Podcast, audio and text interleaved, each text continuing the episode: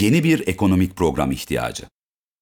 Ağustos 2018 ve Mart 2019'da yaşanan kur saldırılarının makroekonomik dengelerimiz üzerinde oluşturduğu olumsuz etkiler, gizli ve açık finansal yaptırımların uluslararası ilişkilerde büyük devletler tarafından giderek artan şekilde bir baskı ve şantaj malzemesi olarak kullanılmaya başlanması, küresel finans krizinden bu yana uluslararası piyasalarda yaşanan olağanüstü oynaklıklar, kısa vadeli yurt dışı finansman ve yüksek cari açığa dayalı bir büyüme modelinin artık bizim için sürdürülebilir olmadığını açık bir şekilde ortaya koydu. Yüksek reel faiz ve değerli TL'ye dayalı mevcut ekonomik yaklaşım, özel sektörümüzün dış borcunu milli geliri oranla sürekli büyütmesi ve ithalat talebini körüklemesi yönüyle zaten iktisadi anlamda da sürdürülebilir değildi. Şurası açık ki, Türkiye'nin jeopolitik konularda kendi çıkarları çerçevesinde giderek daha bağımsız bir şekilde hareket etmesi, müttefikimiz veya stratejik ortağımız olduğu söylenen bazı büyük devletleri rahatsız ediyor, ülkemizin kara ve deniz sınırlarında askeri gerginliklerin giderek artmasına neden oluyor. Bu devletler siyasi, sosyal, ekonomik ve hatta askeri baskı yöntemleri kullanarak bizi tabiri caizse hizaya getirme ve kendi çıkarları doğrultusunda yönlendirme gayreti içerisindeler.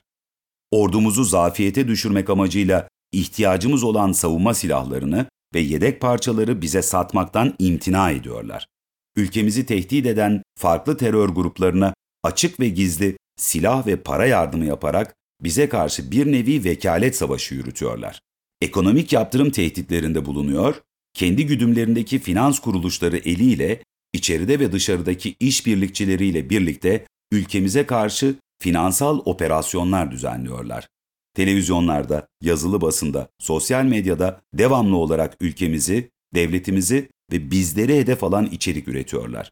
Bu yapılanlara karşı önümüzde iki seçenek var.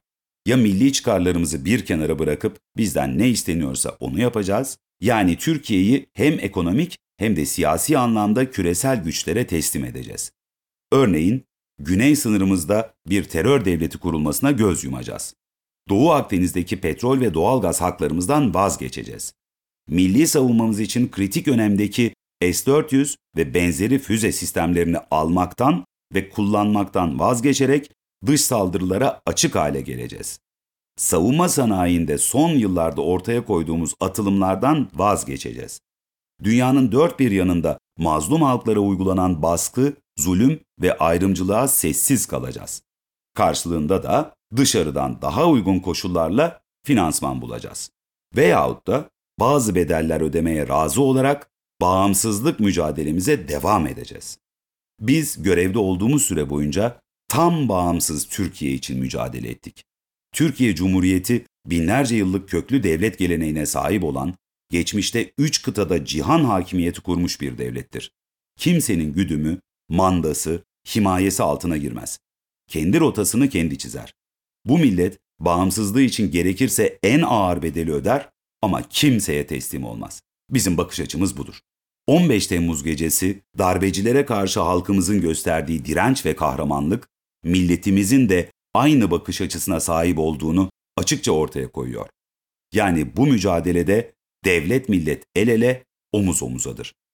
Karşı taraf için bu mücadeleyi zafiyete uğratmanın temel yolu, ülkemizi finansal ve ekonomik olarak bir krizin içine sürüklemek ve bu krizi olabildiğince uzatmak, böylece iktidarın arkasındaki halk desteğini azaltmak, yani millet ile devlet arasına nifak sokmak, ülkenin yönetimine kendi güdümünde hareket edecek bir siyasi oluşumu taşımaktır. Temmuz-Ağustos 2018'de ABD Başkanı ve Başkan Yardımcısının ekonomik yaptırım tehditlerini ve bu tehditlerin ardından gelen kur saldırılarını, Mart 2019'da yerel seçimlerden bir hafta evvel gerçekleşen ikinci kur atağını, yine 2019 sonbaharında Suriye'de terör örgütlerine karşı askeri operasyona giriştiğimiz günlerde Kaatsa yaptırımlarının ve Halkbank davasının gündeme taşınmasını, Amerikan Kongresi'nde gündeme gelen devletimize yönelik ağır yaptırım paketlerini, Joe Biden'ın seçilmeden evvel Türkiye'de iktidarı değiştirmek için muhalefetteki dostlarıyla birlikte çalışacakları beyanını, bu beyanı takip eden dönemde içeride muhalif çevrelerin yalan, iftira ve dezenformasyona dayalı kirli siyasetin dozunu iyice arttırmasını biz hep bu çerçeveden değerlendiriyoruz.